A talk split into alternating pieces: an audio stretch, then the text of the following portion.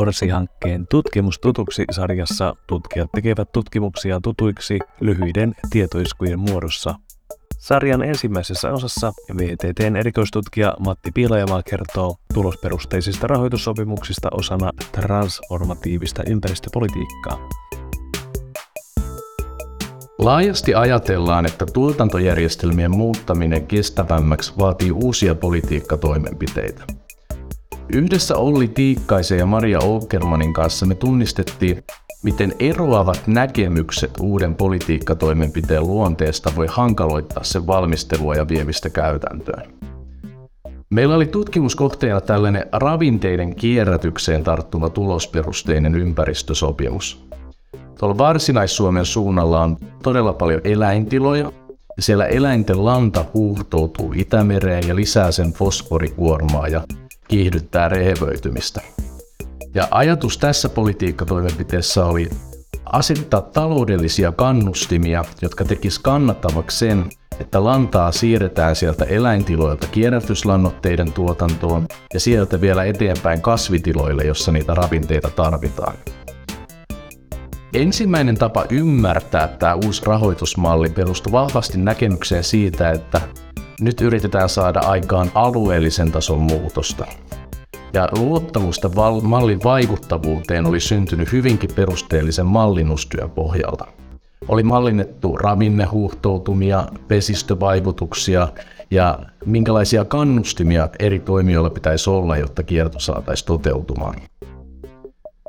Jotkut valmisteluun osallistuneet toimijat katso kuitenkin tilannetta toisesta näkökulmasta.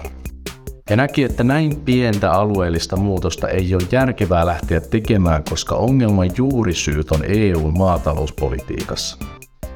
Näin ollen kaikki tämänhetkiset aloitteet pitäisi suhteuttaa siihen, pystytäänkö niillä aidosti muuttamaan ja haastamaan EU-tason maataloustukijärjestelmää vai ei. Sitten oli vielä kolmas näkökulma, jonka mukaan tässä yritettiin lähteä tekemään liian isoa muutosta ilman, että vastaavasta mallista oli aiempia kokemuksia. Ajatus oli, että meidän pitäisi vähitellen luoda tieto- ja kokemuspohjaa tekemällä erilaisia kokeiluja. Lähteä pienestä liikkeelle ja sitten skaalata onnistumisia isommiksi. Muuten riskit on liian suuria. Ja tämä meidän tutkimus havainnollistaa sitä, että vaikka meillä voisi olla todella laaja yhteisymmärrys siitä, että nyt tarvitaan uutta politiikkaa edistämään kestävyysmurrosta, niin uusien politiikkatoimenpiteiden valmistelu voi jumiutua siihen, että eri mukana olevilla toimijoilla voi olla hyvinkin erilaisia näkemyksiä siitä, miten muutosta pitäisi saada aikaan. Ja tällaiset järjestelmätason muutokset on usein todella monimutkaisia ja myös monitulkintaisia – ja jos näitä eri näkemyksiä ja oletuksia ei saada tunnistettua ja käsiteltyä, uusia politiikkatoimenpiteitä voi olla vaikea saada hyväksytyksen vietyä käytäntöön.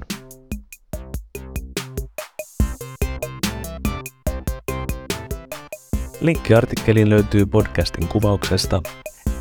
Kaikki tutkimustutuksisarjan osat löytyvät Orsin sivuilta ecowelfare.fi, kuten myös Orsin YouTube-kanavalta youtube.com kautta at orsiastn.